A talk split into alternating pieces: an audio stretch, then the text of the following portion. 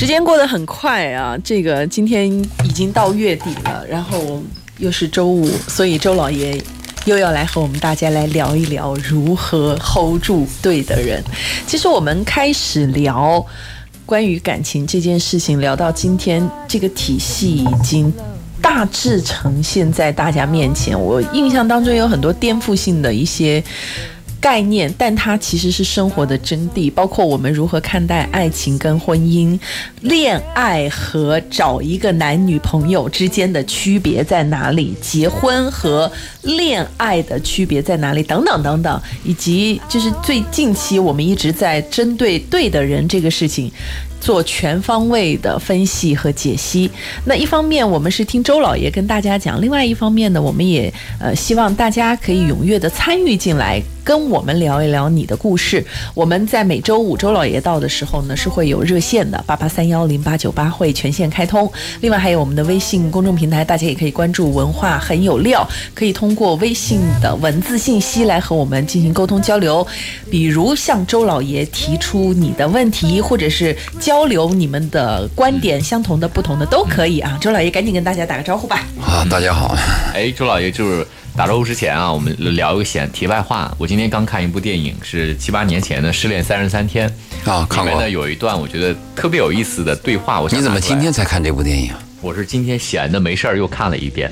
啊，那个里头呢有面有个几个桥段是有、这个、就是你看过，今天又重复了一遍，重复了一遍，可能还说明你喜欢这个电影，也没有，可能就是喜欢电影当中的某个人啊、呃，也不是，就是七年前看挑中了，七年前看过，觉得还 OK， 然后我想我今年看会有新的感觉，今天看当然有新的感觉，对，不同的年龄看同样的东西、啊、呃，里面有一个桥段就是。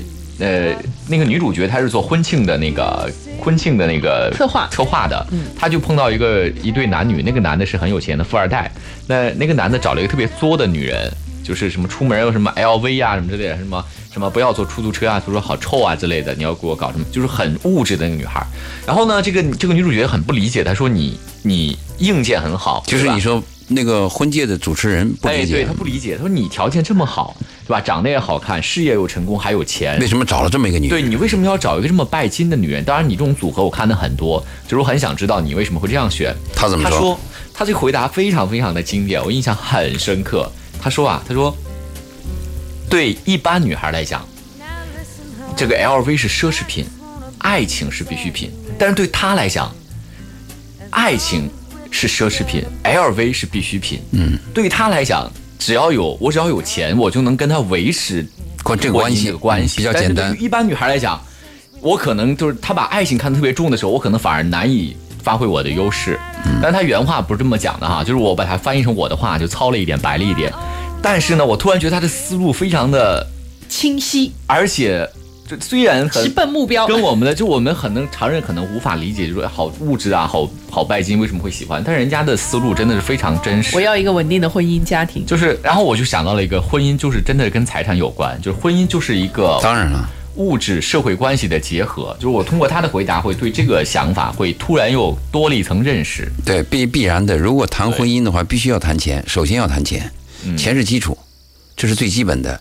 如果谈感情谈相爱，那就是以爱为基础，我喜欢不喜欢你，我爱不爱你，嗯，但是这种关系和我们谈婚姻是有区别的。嗯，但是你刚才谈到这个问题呢，简单来讲吧，就是拿钱能解决的问题对于有钱人来讲就不是问题，对，反而爱情是最难的，特别是你当你一个人生病以后，你去医院，医院说你这个病要根除，但是要多花点钱，那所有人都 yes，而且心情马上就放松了。嗯，但如果医生跟你说这跟钱没有关系，花多少钱他也没用，那你心情就会沉重。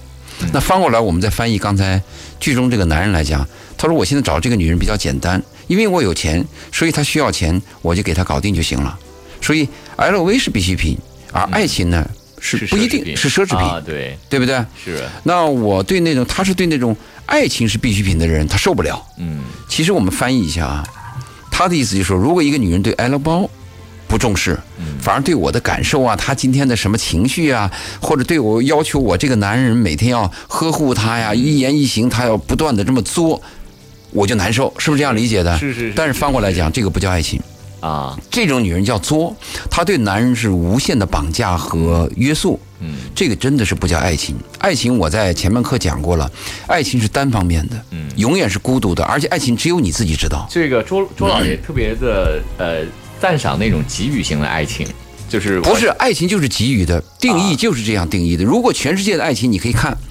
全世界的电影，嗯。这个是爱，真爱。除了我承认，真爱就是这样的，想把我的所有东西都给到，不计回报。对对对对对。但是爱情跟真爱呢，还是有一点差。你说的爱情是荷尔蒙的问题了。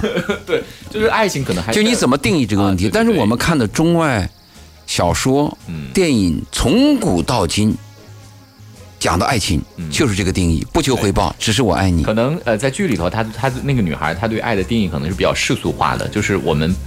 不谈不光谈钱，还谈、嗯、还谈感情，我们还会谈到对方的兴趣爱好，能不能谈得来，我们相处在一起舒不舒服，可能也没有到初 love 那个层面，但是也不至于只谈 L V 的那个层面，它是一个世俗化的爱情了，我觉得。这可能还有一个 like 了。对，嗯、翻过来讲呢，其实你经历过一些男女关系以后啊，嗯，到了一定年龄的男人呢，他喜欢找一个简单的女人。嗯，如果我是一个男人，我的心机一动，你马上就洞察。我刚想说什么你就明白，而且把我下面话都给我分析出来。嗯、这个男人有点紧张，嗯，对，我觉得有点 hold 不住。男人越老越喜欢简单和单纯的东西。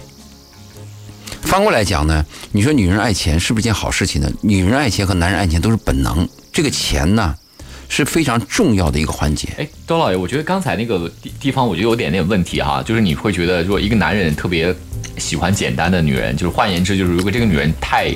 难驾驭了，或者太聪明了，这个男人会有压力。我认为这个是仅限于一种男人，就是掌控型男人，或者说一种绝对的那种，就是关系里头是非常他他说我一定要 hold 住这个关系的那那种男人会还会很紧张。这个话你要细分看怎么理解。啊、呃，首先我前面加了个年龄年龄越大的男人、啊、越喜欢简单的。我是想说，有些男人他可能怕累，他比较喜欢势均力敌，会觉得女孩有点智慧啊。那是因为你也年轻，你愿意跟他斗。呃，哎，我前一阵那高晓松跟他那个妻妻子离婚嘛，他就是就是很早之前的那个妻子是比他大小很多的一个女孩。他说他为什么会跟他离婚，他后悔了。他说这个女孩的世界观都是他培养出来的，这个女孩就等于复制了他自己，什么东西喜欢什么爱什么。所以他觉得很无趣，所以最后跟他离婚了。我觉得人还是会有点不一样，就有些人可能还会觉得。呃，并不是说完全的简单啊，或者是就很好。对，所以我的话要往下说啊啊啊！前面我的定义是一般来讲，年龄大的男人喜欢简单的女人，嗯嗯，对吧？再翻过来讲，男人喜欢简单的女人，并不说你能审视我的内心，嗯啊，就是男人喜欢复杂的男人女人，并不说你要审视我的内心或者批判我的内心。嗯，男人有时候喜欢另外一种，就是能洞察你的女人。嗯，比如说我一累，他就知道你今天辛苦了。啊、体贴的女人。对，所以这这个就洞察，你看他是怎么洞察你，有监督的，有帮助的，有管你的和和关心你的，这是不同的。其实男人喜欢聪明，但是呢又会装傻的女人。呃，翻过来你说那个，如果他这个装傻被你发现了，我觉得做个女人好难呢、啊。呃、要求女人只有一个要求，有钱。并没有，现在要求可多了，要年轻，要好看，哎、要有钱，别别别别要专一。有些东西不适合说的，说的太直白。如果被你发现他是装的，这个东西你心里边是有点别扭。嗯，什么东西呢？本真的东西，淳朴的东西，还是让你感动的，是，对吧？那我们说了说了这么一大堆，翻过来再讲，男女关系的最高境界还是臭味相投。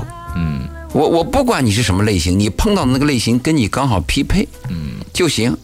哎，我就喜欢那种管着我的也行。就你说那种有强大的那种男人控制欲的，那我就喜欢个简单的，你碰上就行。是啊，这个没有明确的规定。还有一个问题，你生活过程当中你会发现它会变，嗯，它不是永恒的。嗯，今天你见了这个女孩啊，你说我希望你多管管我啊，啊，希望早请示晚汇报，你再往下走。对，男人的嘴骗人的鬼，他会变。前两天刚听说了一句话，他这个关系他会变，两个人都是一个活体，是是是，他不是永恒不变的。但是有一点是核心，就是还是我说的，要臭味相投，要舒服，你们俩要在一起舒服。当然，热恋期的话还是打打折的听吧。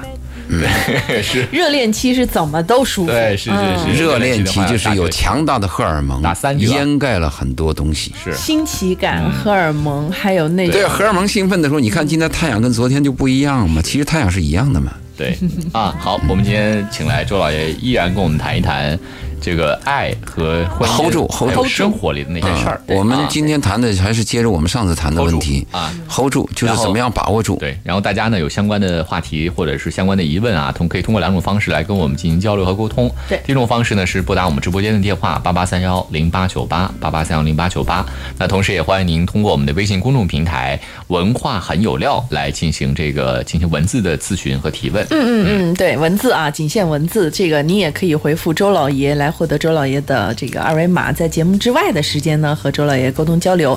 呃，周杰伦的周，老师的老爷爷的爷，然后注明一下是文化星空的听众。但我个人建议呢，就是，呃，节目时间可以先听周老爷聊聊，有想法的时候，节目之后再跟周老爷来说哈、啊。嗯，对。关于如何 hold 住对的人，这个其实是一个大课题。对，因为这个比较难。我们很多人呢，经历过很多次恋爱，最后终于找到了一个愿意往下走。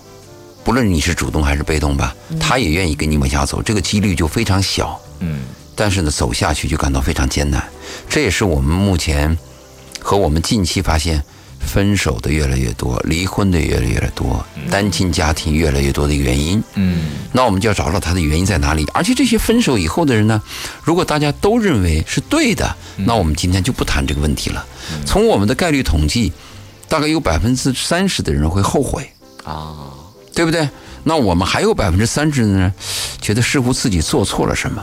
嗯，那么有一部分人是认为真的是我分的对了，离了以后越离越开心。嗯，但是我们发现百分之三十的这些人非常可惜，所以我们谈的是百分之三十的这些人，就是怎么样能使我们 hold 住对方，能使我们的日子能过下去。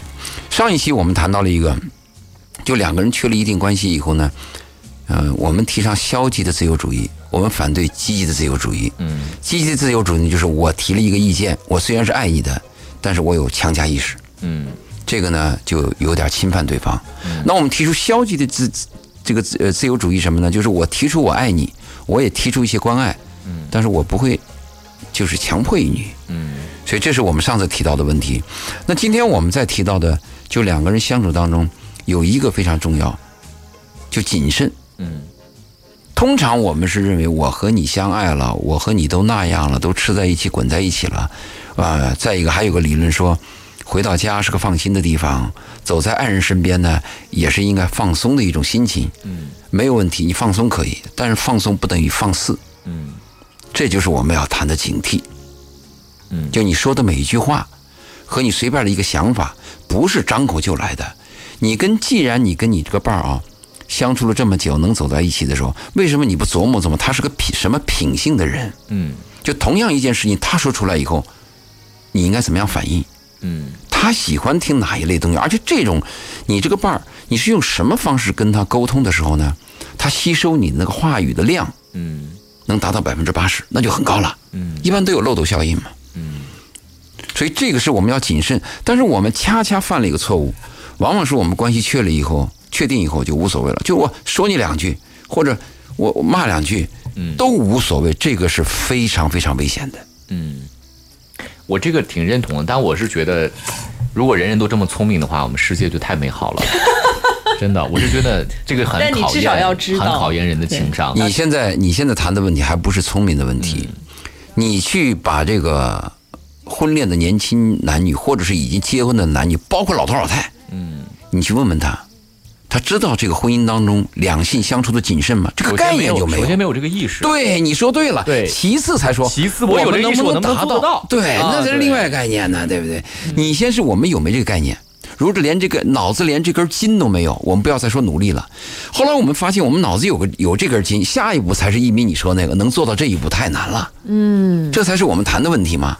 是，首先是要有概念，对对。其实有了概念之后，当然我们也没有办法一步做到位。就比如说我们在今天节目当中说，我们要谨慎啊，要要想一想怎么样是有效的沟通，怎么样可以更多的让对方觉得舒适，自己的表达又到位。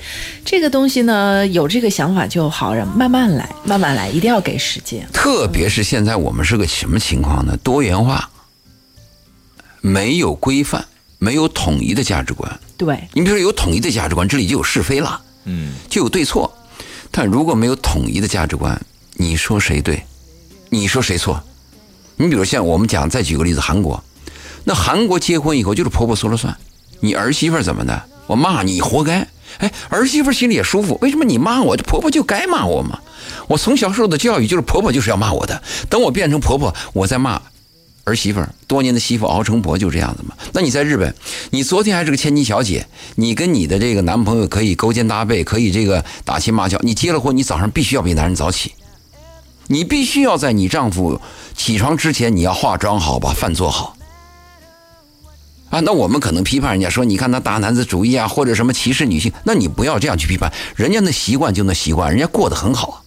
嗯，你翻过来讲你，你过得好吗？我们要求是你两性关系闭了门以后，你过得好不好？嗯，我们不跟你谈对不对？嗯嗯，所以我们的难度在这儿，就没有人跟你谈规矩，对吧？你比如说，我们还看到一些国外的一些教育啊，什么女孩应该跟什么男人拉手，在什么距离情况下可以一起坐到什么位置，这是有规范的，我们有吗？印度女孩在结婚以前就要专门去受一些教育，嗯，包括性的教育，嗯，我们有吗？嗯，我们最多做一个婚前体检，婚前体检还很多人不做，剩下都是自己摸索自己来，野蛮生长，野蛮生长，就看社会上面的一些社会新闻也好，听周边的八卦也好，自我成长。所以我们一定要知道，两性关系啊，当你跟一个人走得越近的时候，不论你是朋友关系，还是合作者关系，嗯，还是恋人关系，走要谨慎，淹死的都是会游泳的。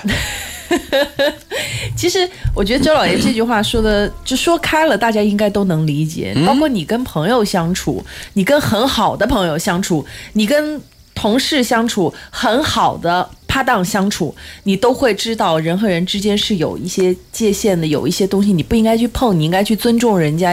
他的是他的，我的是我的，我们不能太混为一谈的。那同样在亲密关系当中，爱人关系当中，其实也是这样。其实就包括现在在家庭关系里面，有很多年轻人都已经认可，呃，子女和父母之间的关系都不要太亲密，就也要分清楚，对，也要分清楚。子女有子女想法，最近热播的小欢喜不就是吗？这个女儿就想去 B 大学，父母就想让她去 A 大学，这个网网友都会觉得你干嘛就不能听听女儿的话呢？父母就会觉得你干嘛不能理解？可是这里面有一个共识，就是网友们就大部分的年轻人都意识到了，哪怕是在一个家庭里面生活了十几年甚至几十年年的人之间也要互相尊重，要学会知就是听别人的想法。但是可能很多人就容易有一个误区，就是在恋爱关系当中，或者是在亲密关系，就是我跟你同龄，我们已经建立了男女的亲密关系，在这个关系里面，很多人不知道为什么天然不愿意有这个界限，就总会觉得他不是不愿意，他就没有这概念。你是我的，嗯啊，那你那你的一切都是我的啊，我还是我的。呃，这这这这种说法的人挺多的。当然，一方面是表示撒娇也好，或者是炫耀也好。你看我现在挺幸福的，我现在就享受享受这个特权，因为我们是亲密的恋人关系。但是实际上，这个真不能长久。你看，在日本啊，妻子对丈夫应该怎么说话？公开场合，谁先迈出门第一步？包括那个男人称称呼的和女人称呼的一件事情，它都有区别。我们没有，我们在这儿说不是什么崇洋媚外，哎，也不是说是别人就就就好，但是我们好不好最重要。嗯，但日本也有一个社会现状，就是女性大部分的女性是结了婚之后，她的工作会失去，对，不工作，但是她不失去，她就不工作了。他也没有条件，就是公司也不会提供他，就是不会想让一个婚后的女人在工作。但是在我们国内，他没有这个没有这个情况的，所以家庭的组成天然的也会不一样。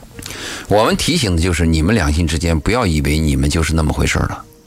很多人就觉得是的，就包括一个公司，你把你的公司业绩做到非常好的时候，你垮它也是一瞬间的，一件事情就可以使你垮它。你能想到三星手机就那么一个爆炸会是什么结果吗？你想不到的，连锁反应。对啊，所以我们要提倡这个谨慎啊，得意的时候不要忘形，要知道我们眼前的东西我们要珍惜。你不要以为我就可以忘乎所以啊，因为我的丈夫是个秃头，每天摸摸脑袋，你是个秃瓢，他心情好的时候你开玩笑可以，有一天你再开，再见，我跟你玩了，碰到炸点的时候就不是那么回事了。嗯。啊，这个是我要跟大家说的一个问题，就两性关系走得越近，朋友关系走得越近，我们也要谨慎。嗯，好，那个我们看一看有位朋友的这个提问啊，他说我们这个星期呢，我们工业园发生了一件事情哈、啊，有一家公司的男员工网约，就是那个在网上约啊，被软禁了啊，然后呢，在软禁过程当中呢，多次问公司借钱啊，公司觉得人不上班还借钱，就没理会。后来这个人回来之后才知道真相啊，原来这个男同事呢年纪也大了，去约了一个女的啊，没想到被人骗钱。那这个现在网络科技这么发达啊，特别是对那些有点笨、有点傻、有点贪的人啊，面对诱惑，自身条件也不好，想要通过网络奔现或者实现自己的小小脱单的心愿啊，万一付出了很大代价怎么办？现在呢，就是我我觉得这个呃什么那么笨的人都开始去约了，那些聪明的人都约了多少？周老爷你怎么看这种网约？网约是有风险的吗？我们对网恋首先是抱一定否定态度的嘛。很多网恋的这个朋友呢，他来问我这个问题怎么去处理，我跟他的建议是，如果你要跟他见面的话，首先是要视频嘛，而且这个视频还不止一次，必须要跟他有几次以上的视频，我能看到你，我能在视频当中跟你说话。如果你没有视频啊，你仅仅是跟他发微信，包括留语音，那可能是替代品，也可能是替身，对吗？那如果你要跟这个人要见面的话，应该要谨慎。嗯，他是一陌生人，不等于他跟你交流啊，你就可以信任他，因为他跟你交流的信息可能是假的。嗯，所以一定要跟他视频，视频要达到一定程度。另外呢，是不是能够报，就是报出对方的身份证，我可以查到你。如果这些东西都查到以后，你再考虑。你看我们那个，呃，我在跟别的公司来往的时候，我甚至提出什么要求啊？我跟别人公司在合作的时候，我甚至希望他提出法人啊，我要求他法人给我提供一个无犯罪记录，这都非常重要的。在这种情况下达到以后，你再去才可以。随随便便的给你发了一张漂亮的照片，随随便便给你说两句甜蜜的话，你就去，说明你有问题吗？苍蝇不叮无缝的蛋嘛，就看你这缝多大嘛，你基本常识嘛，他人是地狱嘛，这是最基本的嘛。嗯，其实最起码你第一次要在公共场合见面，最基本的嘛。对，这样会对彼此都比较好。就说你培训太差嘛，你基本课都没有听，你网约什么那是高难度的一个高科技的东西嘛。嗯嗯，好，那我们先进广告吧。好，广告之后我们再回来。嗯，不要走开。好，欢迎大家继续回到今天的文化星空，在周五我们会有热线，会有微信平台跟大家来互动，因为有周老爷在啊。我们的热线八八三幺零八九八，微信平台大家可以关注文化很有料的微信公众号，然后通过文字的信息来和我们进行互动和交流。我们今天跟周老爷依旧在这个 hold 住对的人的这个大话题里面来聊。当然在半点之前呢，有有朋友提到了关于网恋的这个事情哈、啊，嗯、呃从大概率上来讲，网恋奔现成为幸福的一对的这个概率是比较低的，咱不是说没有，如果诚实就可以，呃，但是是比较低的，因为大家都习惯了在网上伪装自己。你别说在网上了，你你现实生活当中，很多人都习惯了伪装，所以所以这这才会有一些人，就是在在他们面对自己爱人的时候，他们真的会放松警惕的原因，就是他们会觉得我想要在你面前做一个真实的自己，但是这个真实的自己可能就会有很多的毛病。可能从另外一个角度上，他们是不是也在考虑说，如果我要跟你继续走下去，走一辈子，你能不能接受这样一个真实的我有这么多的毛病啊，可能私底下脾气也不太好，还喜欢爆爆粗口啊，对很多东西也很挑剔，然后有一些事情呢也没那么讲究，是不是还能够过到一起去？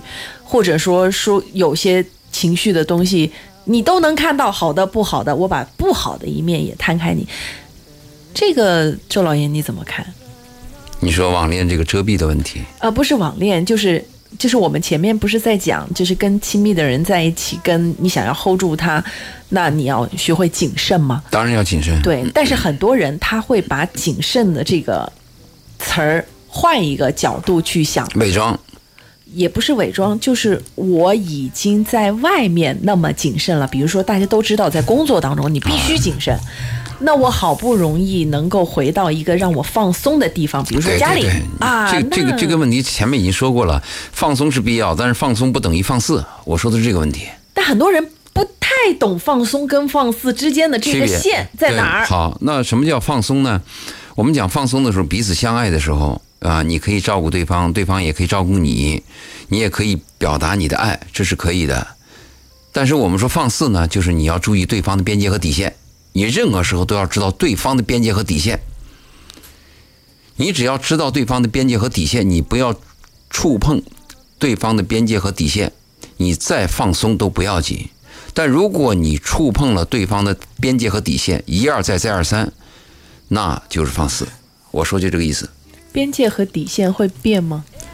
边界和底线也会变，那有些人到了一定的年龄，他对原来计较的事情就无所谓了，嗯，那这个边界可能就变了，或者这个底线呢变了，呃、也移了啊，嗯。但如果你要知道，你明确知道对方，特别有些人的短处，你老提啊，在这个吵架的时候，或者是心里气儿这个气儿别扭的时候，你就拿颠出两句刺刺别人，这时间长了别人就烦嘛。嗯，你看我们看很多那种非诚勿扰那种片子，这女人老说这个话，在我怎么样说男人要哄着我，在我怎么样的男人要让他，我就问凭啥呀？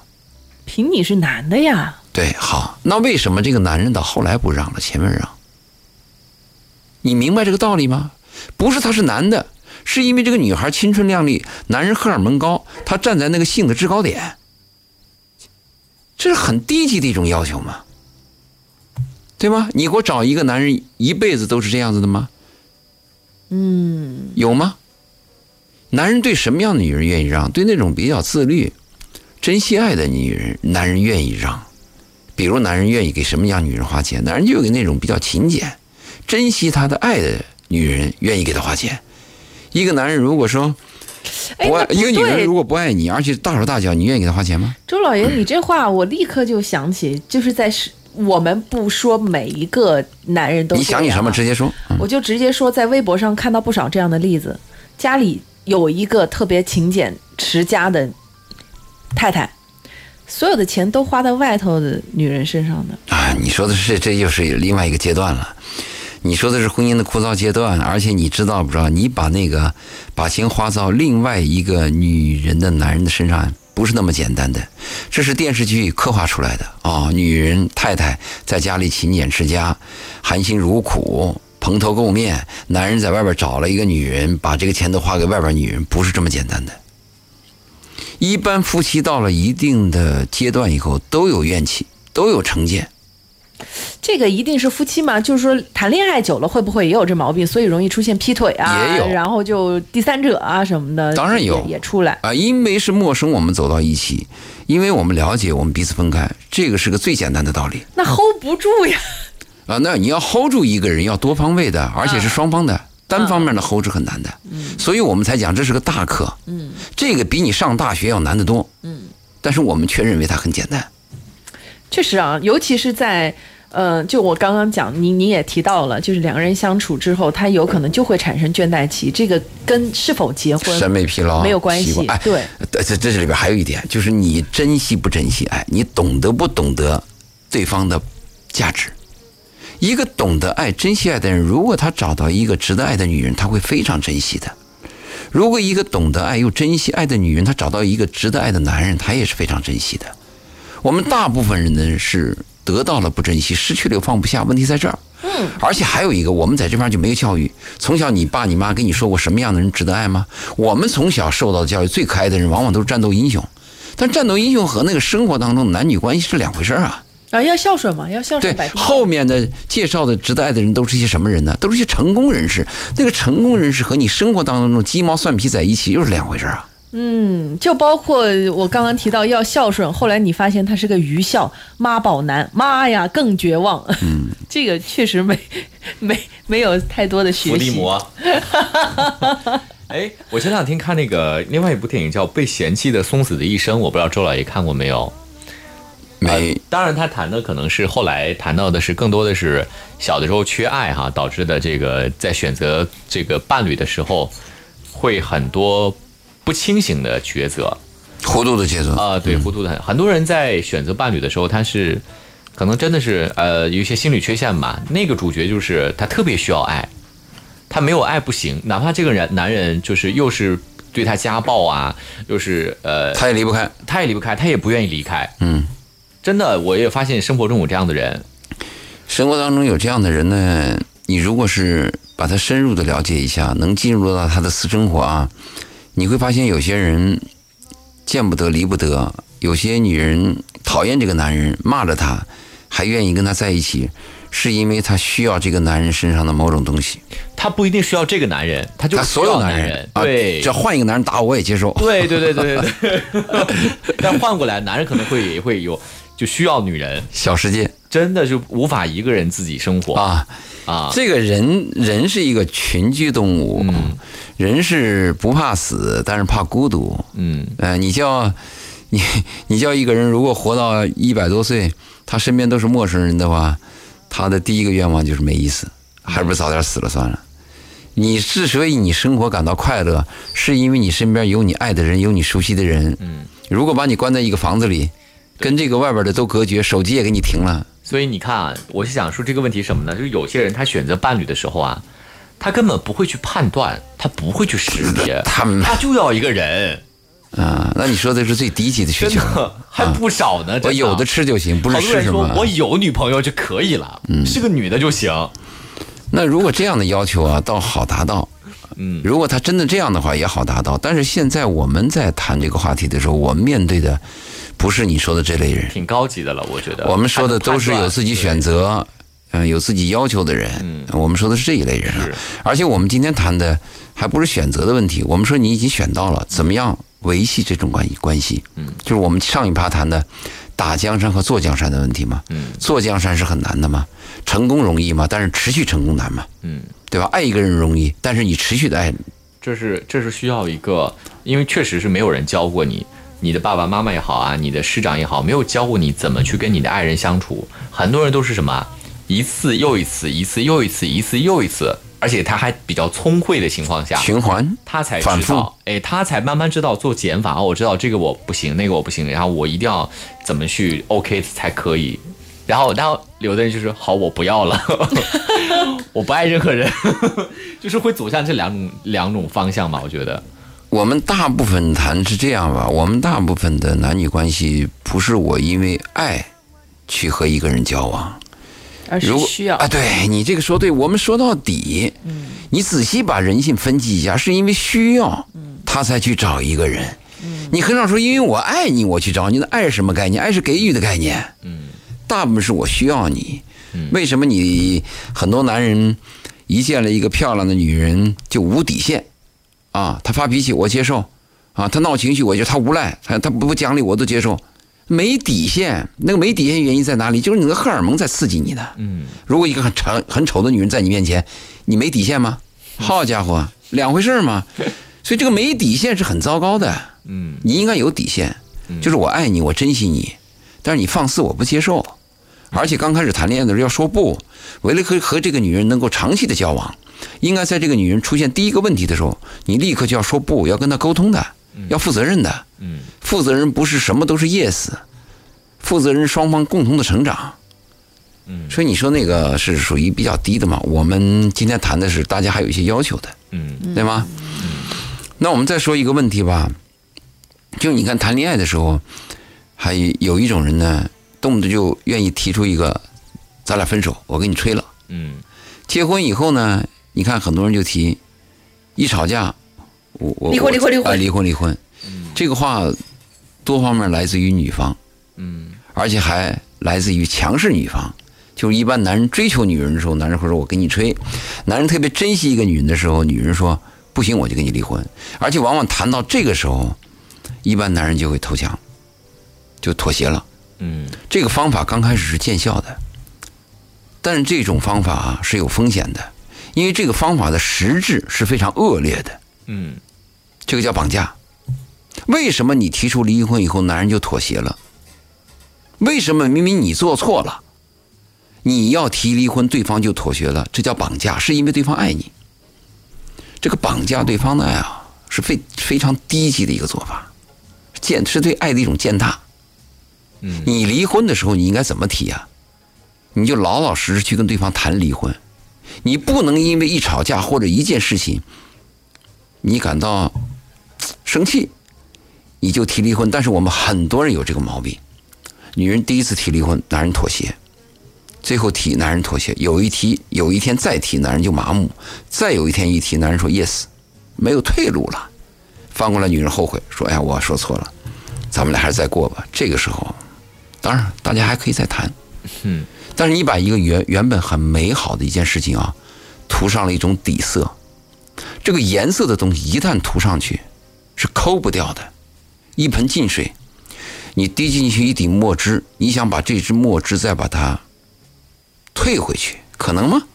但如果这盆净水一直很安静，一直很洁净，你就保持这个洁净，你不要绑架对方的爱。所以这也是为什么我跟很多女人建议，我说你们生孩子的时候啊，要不就不生，它是零；要生呢，就生两个以上。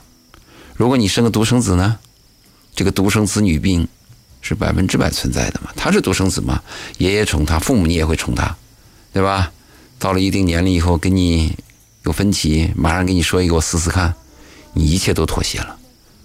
如果你有老大、老二、老三，你死吧，你试试看，后面老二、老三等着呢，性质完全不同。所以呢，这个绑架对方的爱是我们很多人要注意。当别人爱你的时候，甚至是甚至我们不说爱，我们说别人需要你的时候，你要珍惜。嗯，这个。你先说、啊、呃，有位朋友问问到啊，如果说我提出了分手，对方呃，而且我还不止一次很坚决的提出分手，而对方还是死缠烂打，我该怎么办？你提分手是怎么提嘛？如果你要是非常非常肯定否定这个人提，你就不管对方怎么样，你都要弄嘛。但有的人真的会死缠烂打，不死缠死缠烂打，你还是要弄嘛，因为这个人你我说的人品你是否定的啊。嗯，如果你是闹情绪，对方死缠烂打，当然对你来讲是个机会了。嗯，因为你你还有控制权的吗？嗯，但如果我们说到他过分的死缠烂打，那只有两个，一个就是名正言顺告诉他你在死缠烂打，嗯，我就报警；还有一个就是把他的微信，把他的所有的啊拉黑，全部拉黑嘛，是主动断绝联系。嗯，这个属于对个人的侵犯。嗯，这个严重的时候，这个是明确，可能就所以我就不知道他死缠烂打和他说的分手。你看，他这个他跟这个人多次说分手，说明他还有一层关系嘛。他既然说多次，那就有多次的复合吗？嗯，我们从字面上理解嘛。嗯，那你为什么要接受他呢？嗯，这个男女关系我们不了解，就不好下结论。是，这个很重要啊。所以你从人品上如果否定他，我们就说 no。但是其实刚刚周老爷讲的话里面，我有一点有一点感触哈、啊，就是，嗯，刚周老爷讲很多女性她在争执的时候、争吵的时候，因为生气，她会说我要跟你离婚。嗯。但实际上，在这个离婚的背后啊，一方面是她把您刚刚讲到的这个婚姻的底色给抹黑了，但是另外一方面也透露出深深的无奈。这个女的她除了说离婚，他能怎么办呢？他可能自己觉得我没有办法。注意啊，当然客观的讲，你可能有很多种办法，但是对他个人来讲，他可能真的没有办法。注意啊，注意啊！我跟你讲了呗，我前面有句话，要谈离婚我们就好好谈。人呐、啊，要这么能够冷静、理智、客观，哪有那么多争争吵吵？注意，我在这个地方提到的问题是，如果你提了离婚，男人说 yes 以后，你别后悔。我在这儿谈的是这个意思，嗯、明白吗？我不反对离婚。我不反对单单亲家庭，嗯，而且我也服从女权主义。问题是，你是一个成人，嗯，后果要自负的。那当然，你千万不敢作。但是我碰到的家庭调解和我婚姻咨询作的太多了，百分之八十都在作。这就是人性，对不对？如果你真的谈离婚，你很坚定，就告诉你，我就不要你了，撇开你了，你不要在这个时候谈嘛。你就跟他谈嘛，你不论对方怎么样，你就谈我离婚嘛，你把你条件一二三提出来嘛。如果对方不理，你可以提出法院申诉嘛。非常冷静的情况。我谈的是什么？你不要拿离婚当原子弹，动不动把对方炸一下。也不一定是在炸对方，我所知道。你知道吧？你这个离婚，你这个结了婚以后有了孩子，你离婚那属于自杀式袭击。是。但是有一点，周老爷你不要忘了，人在情绪不可控制的情况下是非常容易冲动的说出让自己后悔的话的。 你, 你说的这个还是一个培训和教养的问题，这是一个客观存在的现实。你你还是一个培训和教养的问题。如果一个孩子一个人，我们从小给他植入的一种东西是 A， 那么他的第一本能反应就是 A。 如果我们第一给他植入的是 B， 他的第一本能就是 B。如果我们什么都不植入，他第一反应就是人性的本恶，就是我有优势的时候我就折磨你吗？就是你有没有植入？如果你要是已经植入了 A， 他第一反应一定是 A， 这是本能的。你说的那种情绪化的东西，除非这个事情啊对他触犯太大，就是触犯太大，受不同教育的人他的那个情绪化的表达也是不同的，一定是有区别的。但是我今天谈的什么问题呢？你切不敢是因为对方很珍惜你，很爱你，你就拿这个东西来炸对方，要挟对方，绑架对方。我谈的是这个实质。如果你是在这个范围当中，我可提醒你，你真是要自找苦吃的。如果像你说的啊，那个男人太糟糕，很无耻，把你那个情绪一下给点爆了，偶尔有那么一两次，当然是可以理解了。他伤你伤得很透。啊，做的那个事情叫你难以想象，嗯，某一个瞬间把你炸了，这是另外一个范围了。嗯，而且你说那个东西是对，人一旦出现情绪化的东西，理性是无法战胜的。嗯，这个理性的东西是静下来以后，回过头来分析利弊得失，才能够占上风的。这是周老爷说的，回头可以谈啊。啊，但是我的看你怎么谈。但是，但是我的建议是什么？当你互相爱的时候啊，那个情绪化的东西啊，过分一点可以让它泛滥，但是在你怒的时候，要谨慎。嗯，嗯好，时间的关系，我们今天先聊到这儿。文化很有料的微信平台可以回复周老爷，我们回头下周再聊。